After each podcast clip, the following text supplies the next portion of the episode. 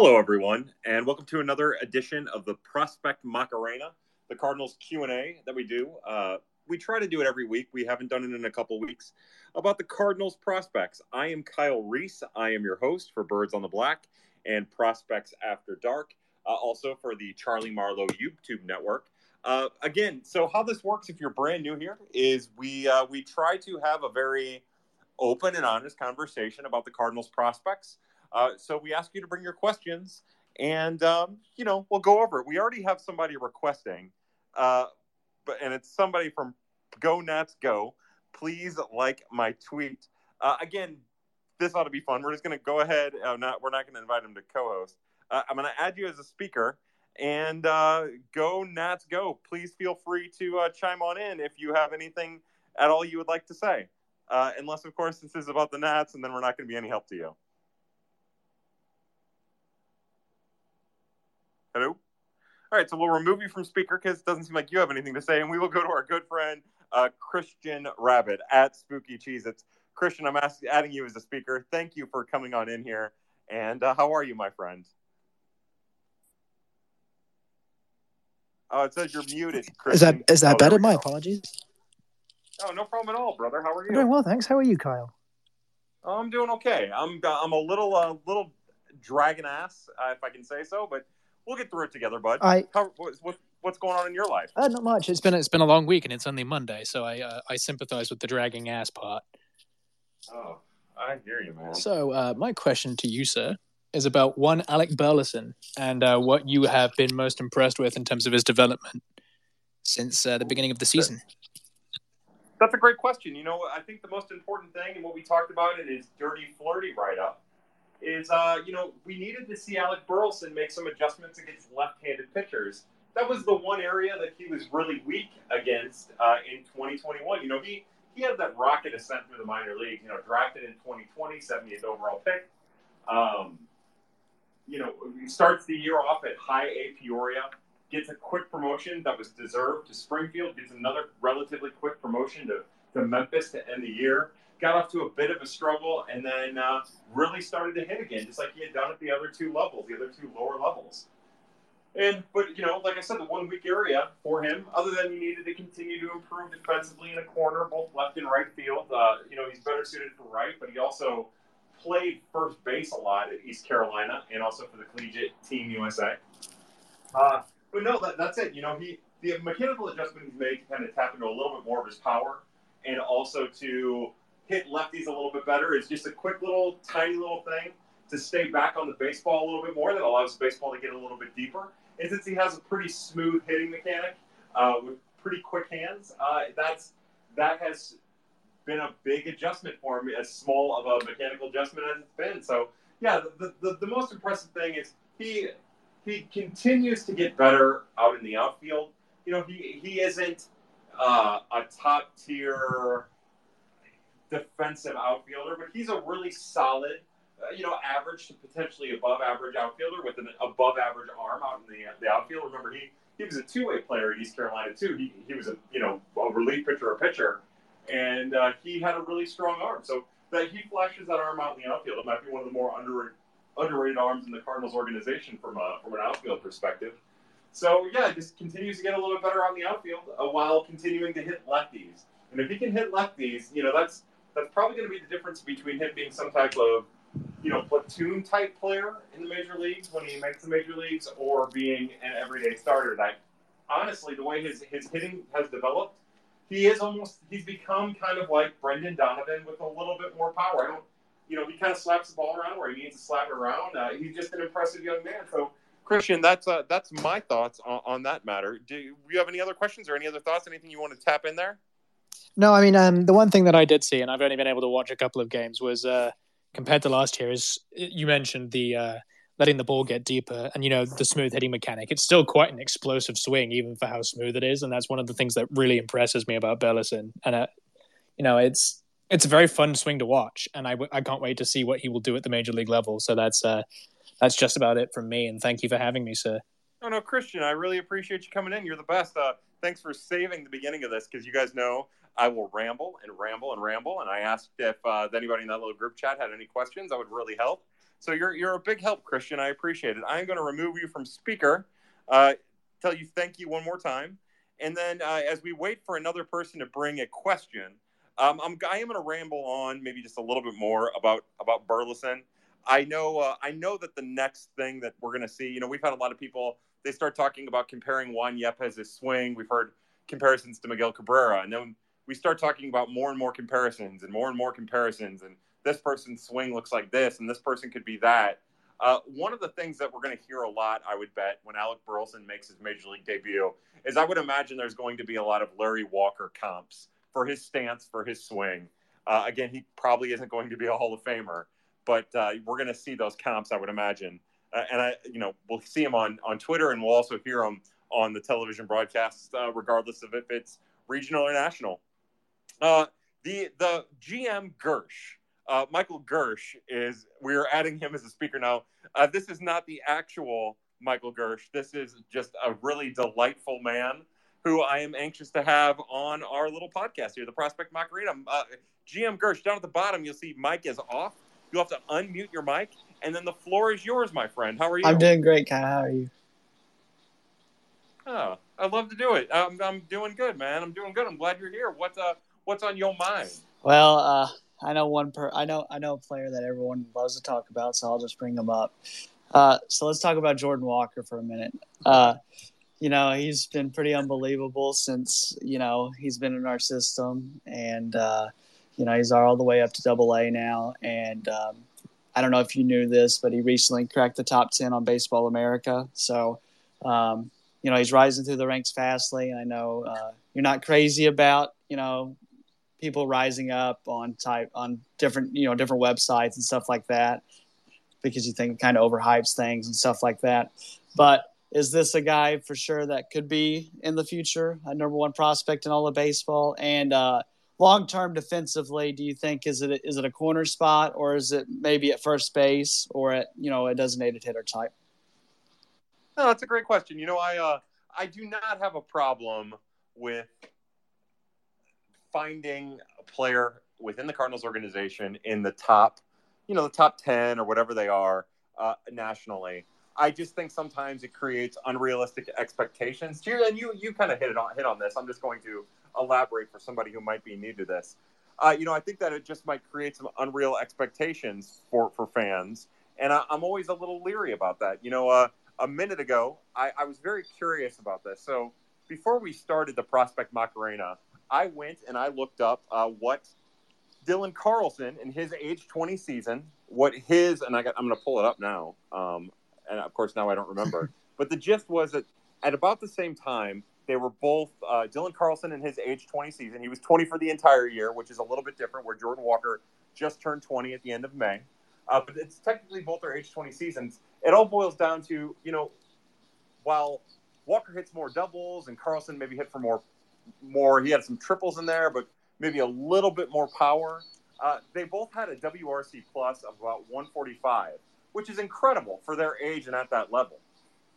Uh, but I wanted to do that to also show people that, you know, Dylan Carlson struggled, and he's still been really good. I think even with his struggles, you know, nine to 12 or nine to 16 percent better than league average at the major league level for a kid who just turned, you know, is 23 in his age 23 season that's really impressive. Now, I would suspect Jordan Walker doesn't quite like he's going to be better than that. I think when it comes to it, uh, but you know what happened with Dylan Carlson is if you know. Uh, not to be a jerk, but if you weren't following me, then you didn't know that he was going to struggle. Like we talked about it on Pad, we talked about it in his write ups. It was going to take two or three years for him to get going. Before he got hurt, we were starting to see that. I believe we were starting to see the actual true Dylan Carlson manifested at the major league level. Uh, so I just get a little worried. And, you know, we already have people talking about him being a bust, which is nuts. And I hate that. And it's not fair to the kid because, you know, it's not like it was in 1984 when a player would come up and he might struggle a little bit and actually get a chance to prove himself.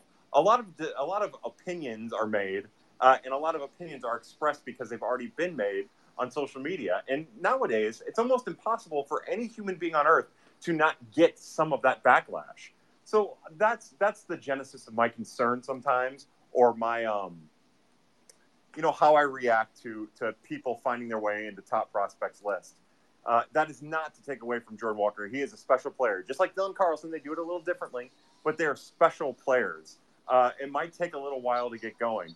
Uh, and, you know, I, the thing that I, I would think to your question about if he could be a number one prospect in the Cardinals organization, or, you know, in all of baseball, rather, I think that if it's, it's funny because I think if he were a left fielder or a right fielder right now, he'd probably be higher up on the list. You know, his defense at third is really solid. He has a throwing issue over there that I'm sure he'll get better and better at. Um, but, you know, I think right now, if you're talking about Jordan Walker or right fielder, he's probably a top five prospect, or at least in consideration for a top five. You know, the, the a lot of national rankings will hold him down defensively because he isn't Nolan Arenado projected at third base. Because honestly, he isn't even Nolan Gorman projected at third base. At least as of right now, he'll get better. He'll get stronger. I think if he was given two more years to play third, he, you know, at the minors and to really cultivate his defensive skills, I think he'd be able to handle it and be a really impressive player. Uh, but it's funny. It's like, oh, if this guy was a, uh, if this guy was already an outfielder, he'd probably be ranked higher. So the fact that he's still learning another position that's more difficult than outfield, it almost gets like held against him. Um, I think, I think he'll be in that discussion by the end of the year. I also think that it's easy for us to say uh, his best position might be in left field or it might be a right field or first base but I think that undersells his athleticism a little bit. You know, I um, he's fast, he's strong, he's fast, and he's instinctual, not just on the base path, but in the field. And what I'd like to see, honestly, and I don't know if they do it because of how tough it would be of a transition. You're asking a lot of uh, of a player that you need his bat just as much as you need his defense. The the position I'd like to see him get reps at when it's time for him to get reps somewhere other than third, which is either at the end of this year or next year, is I want to see him get reps in center field. I, I want to be on record as being the person who pushes that because he's, you know, he's not, look, he's not Harrison Bader. Yeah, you know, no one's Harrison Bader. Uh, but he's quick and he's strong and he's instinctual. He has a really great arm. And I wouldn't be surprised if he's kind of a monster out there in center field if given the chance. Uh, you know, more than likely he's going to default to a corner position. The Cardinals organization might even dictate, you know, what happens with Tyler O'Neill, what happens with Dylan Carlson, what happens with Harrison Bader, what happens with Alec Burleson, Lars Nootbaar. It might be a situational thing, but that is also part of the reason why I'd love to see him get reps in center. I think that that makes him more versatile when it's time to call upon him. Uh, but you know, that's that's somewhere down the road, and that's just my thoughts. And I know I'll be in the minority with that. Uh, and you know, there's there's always that that next question, GM Girsch, where could he play shortstop? Uh, you know, right now when I watch him again, because I think his throws are a little off, because I think he's a little slow delivering the ball sometimes. Um, I, I, would not think that he could play short. That's not a position you'd want to project him at. Uh, but I think anywhere you put him, he's going to he's going to be good. He's going to be good defensively. I I told C70 when we were doing the Meet Me at Musial podcast uh, that I I think that there's Gold Glove defensive caliber corner outfielder at the very least. He's a special young man. Yeah, and you know he would probably uh, on some of these like this list from Baseball America. Uh, I like you know I liked your answer and what you said, and uh, really, I mean he would probably be higher, but uh, some of these websites still have some people that you know have been up pretty much a lot this year and just haven't graduated yet. And I mean, really, there's probably only three people that haven't been up that is ahead of him. That's been a, a minor leaguer, so he's really he's listed as 10 but really uh, people that hasn't reached the majors he would be four or five. So i think that's pretty promising already. Like you said towards the end of the year you could see him as you know being in that discussion. Yeah. Yeah. And i mean it was a conversation i had with somebody on twitter and you know it's something that we've tried to push specifically with my writings and also with prospects after dark over the years is uh, just how just what an elite prospect is. You know, you get a top ten prospect in baseball. That's an elite prospect, and sometimes it's easy to go back and you know when they're maybe not hitting as well as you would suspect or want an elite prospect to hit at the major leagues. It's easy to say, well, you know, he was top ten, but he wasn't elite, or you know, to look at someone like Nolan Gorman, who was a top 30 prospect, and say, well, that's not elite. Well, you know, a top 30 prospect in baseball is a pretty elite standing. Mm-hmm. Uh, again, it's, it's all about perspective, you know, and I, maybe it's because I end up caring about these kids maybe a little bit more than the, the average fan before they make it to the majors. It just seems like unfair expectations in need of perspective adjusting. And, uh, you know, I any way you cut it, Jordan Walker is special. You know, he could look at it this way: he has a 145 WRC plus right now at Double A. he could take like a 10% cut and still be like a 130 WRC plus. You know, offensively, he could still be producing runs at 130 percent. You know, a 30 percent above league average, which is insane. Which is insane to think about. Yeah, yeah, yeah. So, and you know, it his first year with the Cardinals, he might have a 109 WRC plus. Whether that's next year, the year after, or later on this year, I mean, who knows? And then the year after that, it might be another 109 to 115. Uh, but there'll be a time when he's a 120 guy, just like with Dylan Carlson. There'll be a time when he's a 120, 130 guy. And what's you know separates Jordan Walker is he might be able to carry the 145 for a couple levels uh, and for a couple of years at the highest level. Yeah, for sure. And I only got one more question. I think it'll be really quick, uh, if you don't mind. Yeah. Uh, because he hasn't made his minor league debut. I'm sure he's in camp right there, but there's not a lot of information out there about him. So I was kind of figured you might have the answer on if what what's going on with him. Uh, so I know there's a lot of excitement when uh, the Cardinals signed this player from overseas and Won-Bin uh, Cho. So uh, is he going to make his MILB debut later this year? Do you got any update on him uh, when he can make his pro debut over here? Yeah, my guess is so. Technically, he is he's an international signing. Correct. But he, you know, he's been at the Florida complex. Right. Right. So, yeah, so he actually is part of the, the Florida Complex League roster. That season started today. He did not play today. But yeah, I would suspect with the, I mean, if he doesn't play tomorrow, I would suspect that within the next week he's definitely making his organizational debut, which is which is awesome. I, I will also remind people that that's kind of a loaded outfield there. There's Jeremy Ramos, there's Felix Tavares, there's Luis Pino, uh, and also other guys that I'm not mentioning and I'm, I'm overthinking right now or overlooking rather. So he, it's going to be kind of hit or miss with playing time. There's a lot of guys on that roster, but yeah, don't be surprised if. And I think technically, even though it's it's W O N B I N C H O, I think it's actually Win Bin Cho. Uh, but I, I don't remember for sure. I'll have to go back and check. But yeah, uh, I cannot wait for him to make his uh, his organizational debut, and hopefully it's within the week. Okay, thank you, Kyle. Hey, my pleasure, man. My pleasure. So uh, we have. I'm gonna thank you for participating. You're a hero. I'm to remove you from a speaker. Um, uh, so we have two people on deck. We have uh, JD Alfonso, who I'm going to add as a speaker right now. And then after him, we have Joseph Catalini uh, at Jose Gato 6. You will be up next. Uh, JD, you will notice that you have a little uh, JD Alfonso. You will notice, yeah, it looks like you un- you unmuted yourself. How are you, JD? I'm doing well. How are you, Kyle? Oh, I'm doing really well. Thank you for participating in our little festival here. Oh, thanks for having me. Um, so I joined a little bit late. I'm not sure if anybody's asked about Delvin Perez yet. Um, but I was wondering what you might expect uh, for the future of Delvin because I don't think his path to the majors seems uh, very clear. And some of the national uh, guys have him ranked pretty high in the Cardinals system, which kind of confuses me a little bit. But I just kind of wanted to see what your take on all that was. It's you know it's honestly been rough for Delvin this year. It seemed like uh, it seemed like he entered this year trying to adjust his approach, trying to be more patient at the plate, and it did not work for him. Uh, it just it was not good for him. Now he isn't hitting particularly like better over the last couple weeks, but I feel like he's taking better at bats. You know, we see we saw him hit his first home run last week. Uh, I, I, feel like he's hitting the ball a little bit harder. Uh, you know, the, the thing to keep in mind with Delvin Perez is this is his last year in the organization uh, seven year minor league free agent. This will be his last chance to make a 40 man roster. Now, the, of course, he could always sign back with the Cardinals after this year or sign in a different organization. But the gist is right now, Delvin Perez isn't a major leaguer. He doesn't seem pro. He doesn't seem like he's he's ready for AAA either. Uh, you know, you never know. Maybe you get a guy at AAA. This is his second year at AA. Uh, maybe you get him at AAA and you think to yourself, maybe he thinks to himself, all right, I finally got my opportunity. I'm going to try to run with it. And he runs with it. Uh, I don't necessarily think I, I see that. Um, you know, the other thing to keep in mind about Delvin is now that Masyn Winn is at double A, Delvin has become a utility player. He's played a little second, played a little third, uh, center field and right field. So he's kind of, you know, now he's being asked to adjust on the fly there uh, while while continuing to improve offensively. And it's a lot to ask a kid, but he's still young and there's still a chance it just seems to me like his time in the organization is probably waning.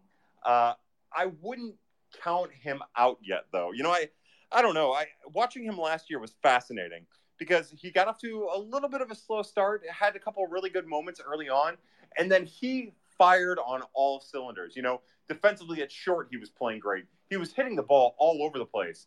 And then he dealt with some stuff in the early part of August, and he just, it was like his entire season collapsed around him.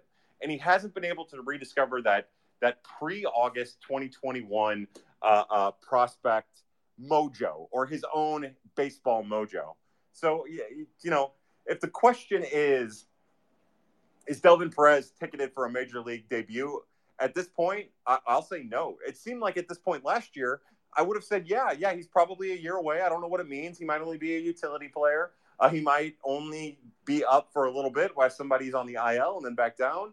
Uh, it might be more than that. But right now, it's just it's not positive for him. Uh, although, again, not to not to maybe try to make things shinier than what they are. I will say I feel like his at bats have been better, even if the results haven't necessarily been so much better uh, over the last, you know, two to three weeks or so. Does that answer your question? Do you have a follow up or any additional thoughts? Um, yeah, that does answer my question. I guess my quick follow up is um, you said that he put on a. I remember you talking before about him putting on a lot of weight before the start of last season, and he kind of lost it over the course of this uh, of the previous season too. So over this last off season, was he able to put on more weight, eh, or does it kind of look like um, he's held over from uh, the end of last season? He he looks a little like tangent. Nah, he doesn't look that much different than what he looked like. Uh, and his weight, from what I understand, because it is something I've asked about, his weight is about the same as it was this time last year. Maybe just like a three or four, you know, maybe five pound difference, uh, which you know is kind of a big deal for somebody who's as skinny as he is, probably. But you know, he's allegedly stronger than he's ever been, uh, et cetera, et cetera, et cetera. So uh, the the weight that he put on between 2019 and uh, the beginning, the end of the 2019 season and the beginning of the 2021 season was substantial. It was like 30 pounds or 25 pounds or something like that. Uh, and it seemed to be the difference between maybe him being a fringe prospect and and working his way into the top 15 in the Cardinals organization.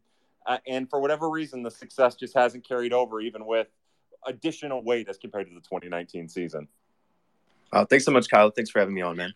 Hey, it's my pleasure, JD Alfonso. Uh, I'm going to mute you. Uh, I'm going to remove you from speaker. I'm going to tell you again, thank you so much for participating. Uh, we are going to get to Joseph Catalini uh, at Jose Gato 6. I'm going to add you as a speaker. And I'm also going to tell Eric Mallory, uh, Eric Mallory 3, that you are next on deck. Uh, Joseph, how are you, my friend? Well, how are you this evening? I'm doing well, Kyle. How about yourself? I'm doing well. I'm anxious. Uh, I'm excited to have you here, and I'm anxious to hear your questions. Yeah, I've been uh, I've been enjoying these little uh, these little chats. So thank you. Um, uh, so I'm actually I'm here watching my alma mater Arizona Wildcats get beat in the uh, in the regionals, but um, I, it got me uh, remembering uh, Ryan Holgate and uh, you know yeah. thinking about that bomb he hit off Kumar Rocker in the College World Series last year. Um, but I know he's been really struggling down at Palm Beach uh, I know broadly he's you know been striking out a ton. Uh, I wonder if you had any insight into what's you know what's been his uh, his issue. You know, uh, real fast, uh, shout out to Daniel Susac, right? Isn't that where Daniel Susac? Oh yeah, yeah, he's awesome. Probably, yeah, big monster catcher with a beautiful, maybe somewhat long swing. I, have been digging a little bit into the draft, and uh, you know, I remember him from a couple years back, but he's he's really exciting. So now, whenever I hear Arizona, like he's the one I think of. Yeah, he can he can really frame it too back there. He looks he looks great back there. Yeah, I like him a lot. He he would be an interesting pick at 22 for the Cardinals, I think. But uh, uh you know about Holgate, you know, uh, there, there's a reason why Holgate fell. That that big home run against Kumar Rocker was a monumental moment, right? I, I loved watching video of it. Um, but there are a couple things that really work against Ryan Holgate. I think I think one is limited athleticism. You know, again, he's super athletic. He, he's more he has more athletic and like an arm than I have in my entire body. I'm not I'm not trying to say that, but he has like bulky motions. And I think that you can see that sometimes at the plate. And that, you know, that's carried over. That swing can be smooth and it's obviously he obviously possesses a lot of raw power, but he has also always kind of been a swing and miss prospect, uh, a you know, draft prospect that is, and that's carried over. He just he struggles with breaking pitches. If he's not sitting on a fastball, he can you can get a fastball by him and it's easy to say mechanical or approach, but I, I think that Ryan Holgate is a type of, of prospect, you know, that probably suffers a great deal from no sh- uh, uh, uh, short season affiliated baseball. Uh, you know, I I think that the very nature of 2020, I think that that that hurts a, a prospect like that. Even though you know he's drafted in 2021, uh, I just think if he would have had a chance to go to a short season club last year, uh, the New York Penn League, or State College in the New York Penn League, or Johnson City in the Appalachian League, um, you know, I think that that that would have been a great little taste or a great little uh, precursor to the 2022 minor league season. But I think guys like that with potential strikeout issues that don't get a chance to experience really anything other than you know the complex or maybe a little Palm Beach. I, I think that they're the kind of guys who who might suffer the most. You know, not not everybody's going to be Alec Burleson. Not everybody has that that contact tool uh, with potential power uh, on the horizon. You know, not everybody can even get into that. Uh, and I, I, think that when you're talking about a base of a prospect that's, you know, can do a lot of things, uh, can be a lot of things, but isn't there yet, I think I think it's going to take them a little bit longer to potentially reach their their ceiling. Um, and you know, with honestly, like I can only go on with with him because he's only been at Palm Beach and then back at the complex. I can only go on some reports that I've heard and some people I've talked to, and that seems to be the the, the theme. It's just it's a combination of maybe not fully embracing an approach and not necessarily knowing how to approach your bats in the first place. So, you know, just, just give him a little time. He's still so young. I, I, it's not like the Cardinals to swing and miss with a prospect like this. And I don't think they're going to. I just think, you know, Russ Steinhorn and the boys down on the farm just need to work with him a little bit. He needs to continue to get reps and uh, kind of grow into his skill set if, if he's capable of growing into his skill set. Uh, again, I know that a lot of that is vague analysis, uh, and I am sorry about that. Um, I, you know, it's funny. I, I, go back, and it's part of the reason. You know, I I didn't aggressively rank Ryan Holgate uh, in my dirty flirty. I did not aggressively rank Austin Love in my dirty flirty, and it's because I, I had some of these questions about him, and the the questions have kind of carried over with both of those guys. Um, whereas maybe some other prospects that were drafted or other draftees from 2021 have, have done some leapfrogging. Uh, Joseph, does that answer your question, or do you have a follow up? Is there anything you'd like me to maybe explain a little bit better? I'm sorry about that really vague answer. Dinner finishing up on the stove here, but but I appreciate it, and I uh, again I like these uh, I like these chats. Awesome. Hey, what what you uh, you broke up there? What do you have finishing up on? The oh, stove? just a little dinner, a little soup. Ooh, that sounds good. Well, well, thanks for the dinner idea, and thanks for the question. Uh, I'm going to re- I'm going to remove you from speaker. I'm going to tell you thank you one more time, and then we are going to go to Eric Mallory. I'm adding you as a speaker again, Eric. Before you uh, before you unmute yourself and before you make your your uh, question and I say hello, I just want to remind everybody that if you have any questions now is a good time to jump on in. If there's anything you want to talk about, uh, jump on in uh, there too. Eric, how are you, sir? I'm good. Thanks, Kyle, for having me on. I just wanted to say I appreciate what you do because uh, I'm more of a double A guy, and and uh, I don't know who's coming if you don't tell me. So that's well, appreciate it. Oh well, thank you. That's very flattering. I'm uh, I'm sorry for all the misinformation I've given you over the years. it's been pretty good. It's pretty good. I you know I I uh I uh, I live in Tulsa, Oklahoma, so I get to watch the, I watch the drillers, and the drillers are you know the LA's farm system, and, and they're always loaded. So I go to try to go to every Springfield when Springfield's in town every time because I'm a Cardinal fan. I don't care about the Dodgers, but uh, the uh, I just got to say that you know Masyn Winn, wow, uh, yeah. I saw him live, and I've seen Tommy Edman play shortstop. That's why I said Tommy Edman can handle shortstop because I watched him do it, and and I've watched lots of guys, Edmundo Sosa. I've watched them all come through play shortstop, but I ain't never seen nobody like Masyn Winn, and uh, he's he's fantastic. And I mean, his hand to glove and how fast he is, how quick he is, the way he mans shortstop. He's the most legitimate shortstop I've ever I've ever seen with my since you know watching guys on TV, obviously that are in the pros, but uh, just in the double A level, he was incredible. And and uh, I just hope he can keep his hitting up so he can be in the big leagues in a couple of years because that's what it looks like. Yeah, he's uh boy is he special, and you know it's rare that you get a kid that is that much fun to watch. He's you know he he loves playing the game, and it comes through while he's on the diamond.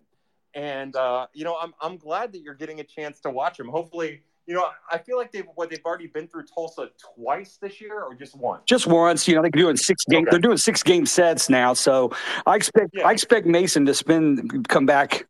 I expect him to stay in Double A. I don't know about you, Kyle, but I, I expect him to stay in Double yeah. A the rest of the year. So I don't expect him to push him all the way to Triple A unless they just need to. Um, but uh, I, you know, it'd be best for him probably if he spent the rest of the year in Double A. So I hope to see him again. But but I mean, just the speed and you know, he. I mean, he can. If he's in a slump, he can bunt his way on the base, right? so. Oh yeah, no, yeah, and he does. Like he's he's done that in the past. Yeah, he look. He's and this is part of why you know not to go after Baseball America uh, or JJ Cooper or Kyle Glaser or our Glasser rather or our good friend Jeff Pontus. He used to be on Prospect Live. Like to not have him as tooled up as he is on a top 100 prospect list during the season where he is, you know, coming into his own and his first chance to commit fully to being a position player and a shortstop and a hitter uh, instead of having his his interest split between pitching and you know being an everyday player. Uh, to watch him grow into himself the way that he's grown into himself is malfeasance. Like even if they would have put him as a number 100 on the list, you know, th- that would have been something. Like, but this type of this, I you know, it's always easy to say this type of player or a player like Masyn Winn is special he has special tools and it's special all across the board. He has the chance to have a special hit tool. There's that hit tool will be supplemented with surprise power, but he has, you know, uh, 70 grade speed. He has 80, you know, we joke around a 90 grade arm and what I yeah. think might even be 80 or 90 grade instincts. You know, there it's a different level, you know, and you know, the, the thing that I find most impressive about Masyn Winn is he has that that that howitzer of an arm, but he doesn't ever overextend it. You know, he doesn't. He lets it loose. We know he lets it loose, but he doesn't ever get himself in trouble with it. And I think that that's super impressive for a 20 year old kid. If I had that arm, if I had half of that arm when I was 20 and playing baseball, I would have made so many bad throws. You know, one out of every 15 throws would have been a bad throw. And it's because you're so excited to have it. And I think that speaks to his maturity. And to your point about you know, he could bunt on if he gets into a slump, he can bunt on. His maturity will allow for that. You know, he's not he's not going to get stuck in his ways. If he's hitting 200, he's going to try to bunt on. Like if he's going through a one for 15 slump, uh, he's going to try to bunt on because he he's a winner. He's a winner with tremendous baseball IQ that puts the team first. And uh, you know, on every one of these or every podcast I've been on, uh, I, I always try to tell people with Masyn Winn that it's not just fans. You know, it's it's his teammates. His teammates at every level he's been at have nothing but glowing reviews about how much about how great of a guy he is, but also how much they love being around him. You know, uh, the Cardinals just lost Kramer Robertson to the Atlanta Braves in the in uh, you know through waivers. Uh, the Cardinals trying to supplement their pitching staff had to put Kramer on waivers, and he's kind of the same way, but without all of those tools. You know, he has those tools, but like a lesser version. And Kramer Robertson's a leader. He has great speed. He plays a really solid defense. You know, arm isn't even near the same caliber. But uh, I only bring up Kramer because losing Kramer Robertson, as dumb as it sounds, is a tough blow for the organization because of how beloved he is. You know, at Memphis, uh, to even kids younger than you know, the, the kids at double A, low A uh, at the complex, they all thought extremely highly of Kramer Robertson. And, uh, you know, it's a blow when they're not around, uh, but it is, it is a, it is a boost when they are around. So that, you know, that those are the intangibles that, you know, can't be measured that we all love, you know, whether it be stat nerds or 80s baseball fans, we all love that. So he's, he's just, he's such a lovable and exciting baseball player, and I'm glad you get to watch him. And hopefully, he'll like you said, he'll he'll be there all year at Double A. I, I would suspect that unless he goes on some crazy tear and you know we joke around about it, but eats chicken and rice and does 200 push-ups every day for the rest of the season. Uh, you know, he uh, he'll he'll be at Double A probably for the remainder of the year. So those Tulsa trips are going to be worth making. Yeah, he's. Uh, I mean, I mean, I just I met them. You know, met uh, talked to Masyn and to Jordan Walker, and they were super nice kids, super nice, and and then they were all business when the game started. They just were all business like, and I was really impressed with them. And everybody, they look at Masyn, I think he's too small, and I'm going, I'm going, and that kid can play. He can, he can run, and he he, he might have hit a ton of home runs, but he's going to hit a bunch of triples. Yeah. So and uh, and there's nothing more fun than watching triples. So uh, and, uh, and and uh, you were right about the arm. It is. Uh, I don't know how fast he can throw it, but it seemed like his his upper 90s. So going across the diamond when he let it go.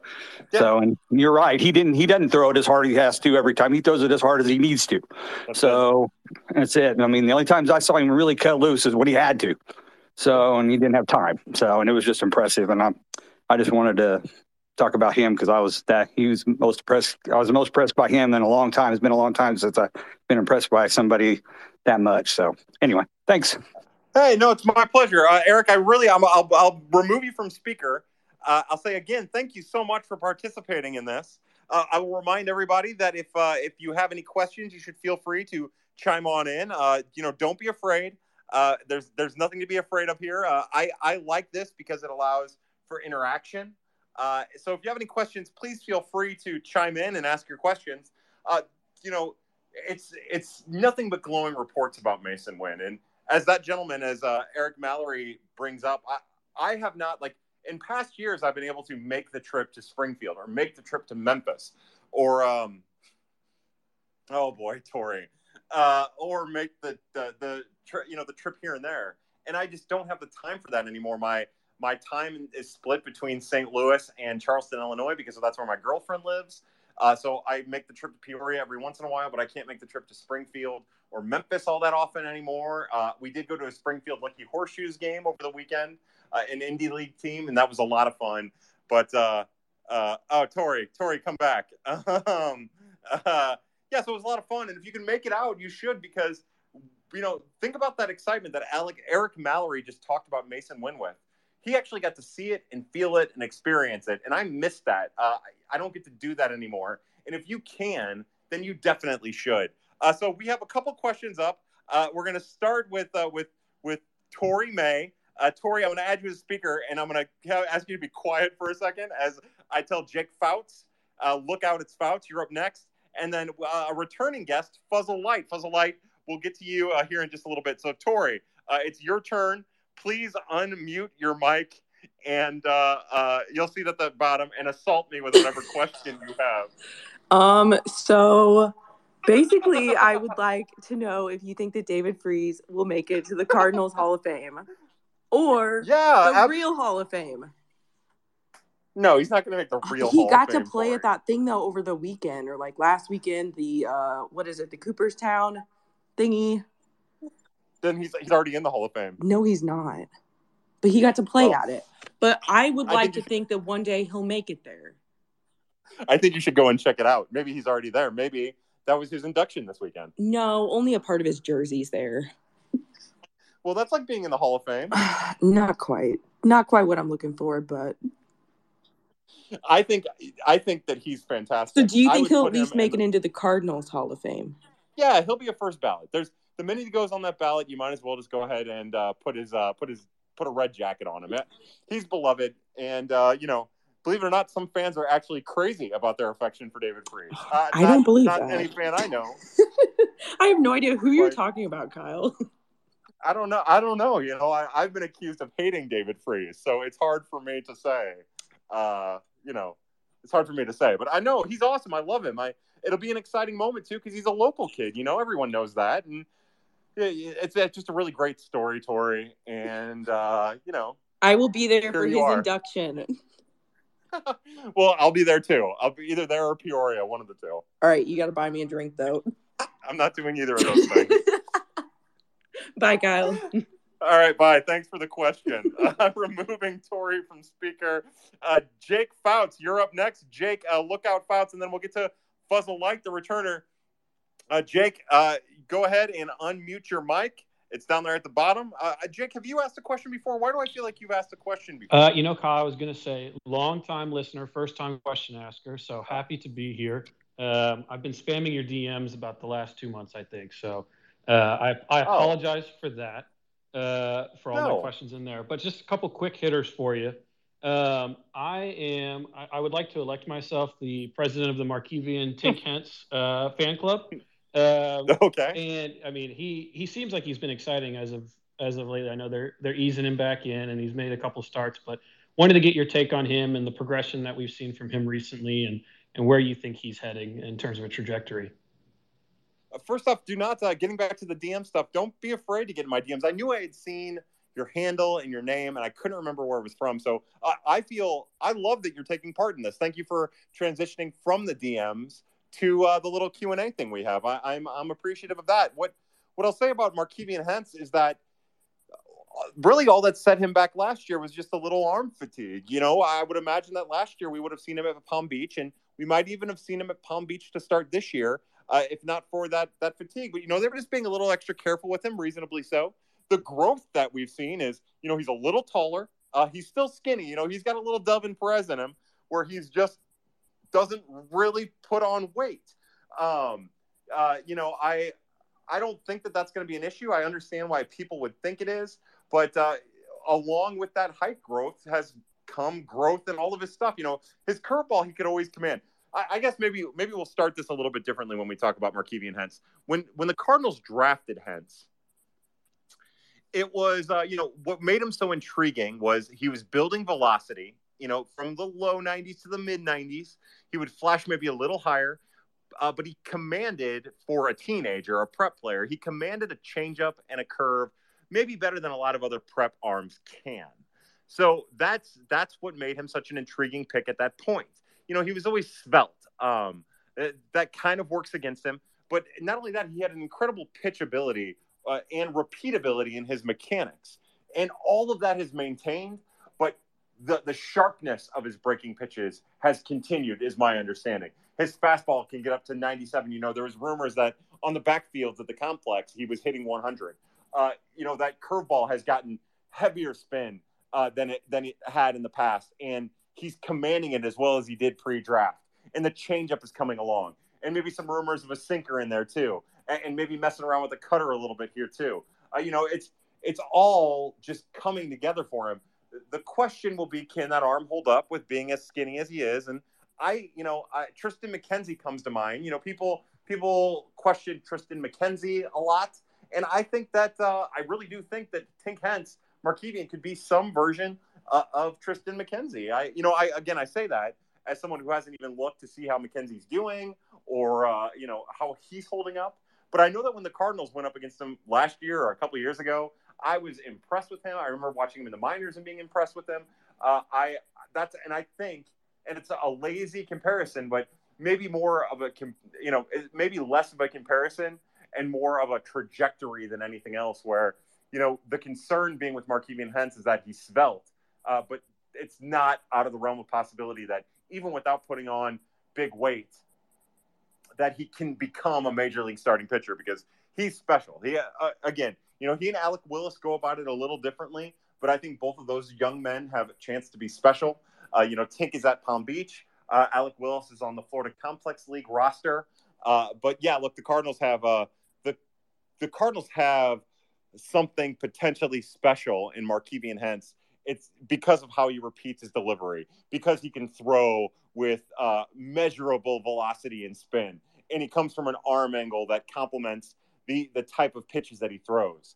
So uh, look, he he's special, and he's the next big name uh, to probably keep an eye on beyond you know uh, the the guys who are at the major league level now and the guys who are at Double A and uh, uh, Triple A currently.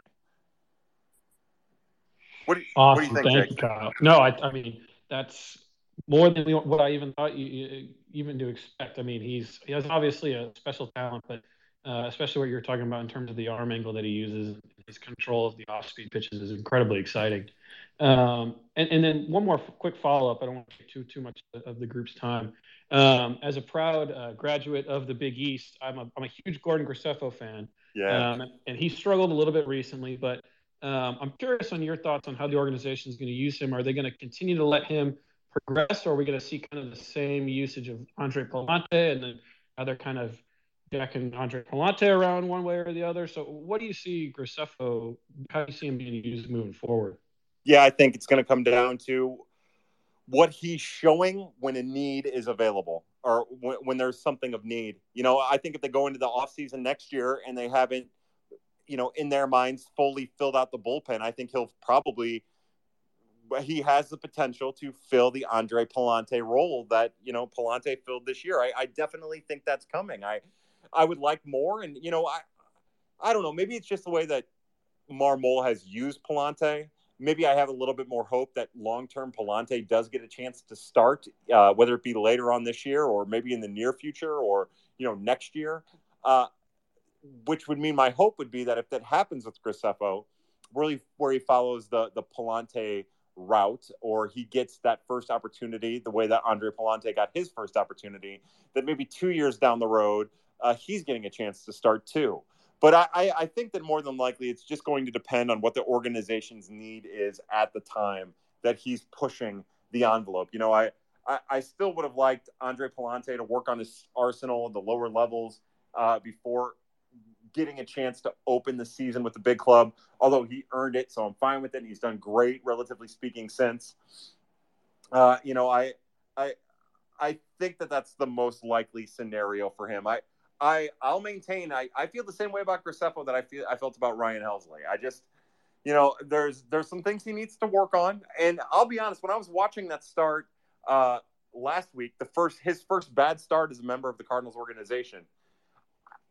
You know, I don't know. I didn't see it. I, I kept trying to pick it up, but I felt like uh, I believe it was it was either Northwest Arkansas or Arkansas. Now I don't remember, but uh, the the opponents were picking something up. I think he was tipping his pitches because he, you know, I, I've watched him get nothing but gnarly swings and misses, uh, keep hitters off balance, and it just felt like they knew what was coming.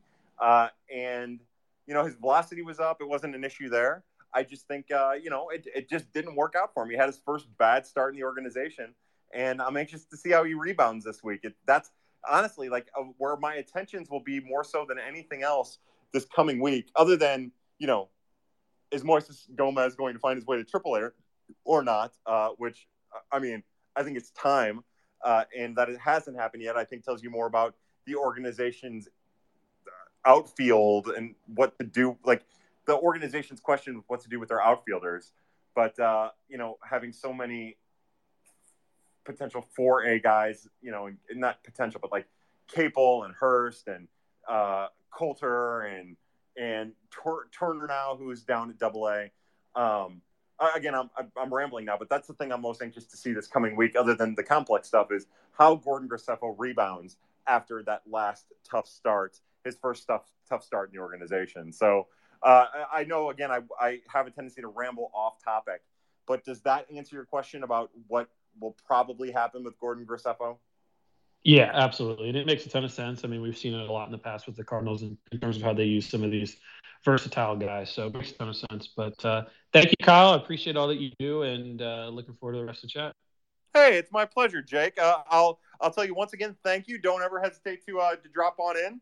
Uh, I appreciate you taking part in this. I'm removing you from speaker, and I am adding uh, Fuzzle Light. Fuzzle Light, I'm adding you as a speaker. Uh, welcome back to the Prospect Macarena. Uh, don't forget to unmute your mic and uh, tell us what's on your mind, yo. Um, I had some thoughts on Paniagua. I might be butchering his name. I don't know, but um, I feel like he would have been like promoted to high A when uh McGreevy and Graceffo were promoted, but then uh, I think they made Beller and Pereira. I don't know how to say his name starters. That's it. So, uh, what are your thoughts on him? Oh, I like Inohan Paniagua uh, a, a, great deal. You know, I put him on my dirty flirty entering the off season. Uh, I didn't get to watch. I got to watch one of Paniagua's starts last year against Bradenton, and his stuff was present, uh, even though he's had trouble throwing strikes. Uh, it was just he seemed. You know, you only get a week to watch the Palm Beach Cardinals play you know, on MILB TV, and it's in Bradenton. Now they'll get to watch him play in St. Lucie as well, which is exciting. And those games are like in August, so towards the end of the year. Uh, but the the one start, it was obvious that he had great stuff. It was a matter of commanding it, and he's kind of a small guy too, relatively speaking. But he stood out. He's he is a really great starting pitching prospect. Uh, you, you, you kind of answered your own question. I think I think that that Peoria bullpen was relatively loaded from a prospect standpoint. They had put a lot of um, starters, st- potential starting pitching prospects in the bullpen, and when Graceffo and McGreevy got the promotion, you know, John Beller had been pitching really well. John Beller deserved a chance at a starting spot. Uh, Wilfredo Pereira is not a relief pitcher. He is a starter. And casting him as anything else is just not going to work. Now, more than likely, if he ever gets close to the major leagues, he's going to have to adapt to a relief role, uh, which, you know, probably doesn't suit him particularly well uh, and is a little hypocritical or contrary to my own personal beliefs on it. But just right now, he's he just needs to get the starter innings. He works at a pace, a starter's pace. You know, uh, he doesn't. I don't know. He just he's more of a starter profile, and he might fizzle out before he even gets a chance to be that. But uh, that just suits him better. So yeah, I you know I think Paniagua is still super young, and there, I think that there's probably an incentive to keep maybe some of the Caribbean kids a little closer to Palm Beach, a little closer to Florida, especially when they're as young as Jose Moreno or uh, you know uh, uh, Edwin Nunez, who keeps going back and forth between the complex in Palm Beach, or Inohan Paniagua. Like a lot of guys are getting promoted earlier than they normally do, and I think that someone like Paniagua, even though he was at Palm Beach basically all last year, or all last year, it was all last year. Uh, even though he was at Palm Beach all last year, it doesn't hurt for someone of that age, still working on stuff, maybe still some command issues to continue to work there before getting the Peoria bump. It'll come. It'll come soon. I would imagine it comes after the draft once they start to sort some things out there. Uh, not to say that some of the draft picks are going to go straight to Palm Beach and that's going to move them up, but uh, you know there's still a lot of things in flux within the organization pitching wise. Yeah, once the the major league or the, the major league team kind of sorts out their own 26 man and then you know later on when they have to drop from 14 pitchers to 13 pitchers i think that uh, i think you'll see these things kind of like sort themselves out uh, but yeah look he's he's one of my favorites and i can't wait till i get a chance to watch him with either uh, peoria or if he stays at palm beach uh, at palm beach when they play bradenton or st lucie uh, what do you think fuzzle light any thoughts uh no yeah that sounds like um a good plan, I guess, because he's still 22. So yeah, keep him there. I'd I'd say for the rest of the year. Thanks for answering my question. Oh no, my pleasure. Hey, thank you for participating in this again. I uh, I'll tell you thank you. Again, I'll uh, I'll remove you from a speaker, and uh, I'll say yeah. You know, there was a time, and this is something that we talked about on um, uh, Meet Me at Musial. And again, if anybody has any questions, I'm probably going to wrap this up. But uh, you know, feel free to ask your questions if you have them uh, I'm still I'm still on board for for questions if it's if it's your thing. But we talked about this on Meet Me at Musial. You know, there used to be a time where prospects would spend an entire year, regardless of how they were producing at a minor league level. You know, uh, guys, a 21 year old would be at Double A all year, uh, and then you know, like that. That's how it used to be. And we're still adjusting to life following COVID, an entirely lost minor league season following following yeah, COVID. You know, the 2020 season was completely lost and I think that there's still balancing going on. I think that there's still, um, you know, level familiarity that wasn't there in the years leading up to the lost 2020 season. And, you know, Inohan Paniagua was 22. You would probably want your 22 year old prospect who has shown flashes of potential brilliance at low A to already be at high A. Uh, but I, again, I'm I'm kind of in this position now where the more we're seeing prospects go from making a major league debut and then needing more time at AAA, and then maybe getting another taste of the majors, and then still needing more time at the minors, like with guys that have big strikeout potential, uh, hitter wise, or pitchers that don't throw a ton of strikes. I prefer, unless they're going to be cast in a relief role almost immediately or something like that, I think it's smarter, and I, I'd prefer that maybe we pump the brakes on prospects just a little bit. You know, it doesn't have to be full throttle. uh, but just a little bit. You know, I uh, again, I I'm as excited for Jordan Walker's major league debut as anyone. I was as excited for Juan Yepez or Brendan Donovan's uh, debut or Nolan Gorman's or Matthew Liberatore's debut as anyone else. But I just think maybe we're maybe we're stretching just a little bit, uh, trying to get a lot of these guys to the majors. You know, I uh, what separates Juan Yepez and Brendan Donovan from even though Nolan Gorman has done some really amazing things, you know, Matthew Liberatore has had been good in moments. Is you know, Brendan Donovan was a collegiate athlete. Uh, Juan Yepez was in the minor leagues for seven years. He got seven years worth of at bats. Uh, you know, with the, with the younger kids, the prep kids, the international signings, I just I think that it takes a little bit more time to get into your element, to realize your prospect standing. You have more time to grow. You're you're entering an organization at a younger age. You know, there, there's more development there. There's there's less trial and tribulation, and I think that uh, it behooves an organization to pump the brakes a little bit with those kids, especially after last year. They were the Cardinals were very aggressive with their prospects last year as compared to maybe some other organizations. So it would make sense that now there's a balancing or a leveling out, and I think that's happening in the Cardinals organization currently. Uh, and you know, I say that now, but we could wake up tomorrow and Inohan Paniagua could be at Peoria. I just haven't heard anything yet. So, uh, anyways, that is it for the Prospect Macarena on June 6th, 2022. Uh, again, thank you everybody for participating. I am enjoying doing this thoroughly. Uh, it's it's a lot of fun. You can you'll be able to check out the podcast on the Birds on the Black podcast network, uh, and then if you want to check it out on YouTube, that Charlie Marlow will be putting it on his uh, his YouTube page. So you know, C H A R L I E M A R L O W. Check it out there. Uh, he puts a fun little graphic there, and I rant on, and you guys participate. But uh, everybody who has questions, thank you so much. We're going to try to do this once a week, like we've been doing. Uh, but for everybody at Prospects After Dark, everybody at Birds on the Black, uh, I am Kyle Reis. Uh, I appreciate you guys taking part in this. And uh, hey, hey, Macarena.